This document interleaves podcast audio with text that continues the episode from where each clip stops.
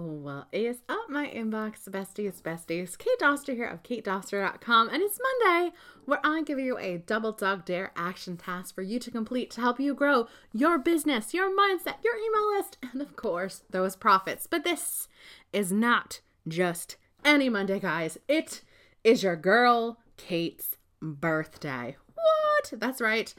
I'm 35. I cannot believe it. I almost fell over a little bit this morning. Not going to lie.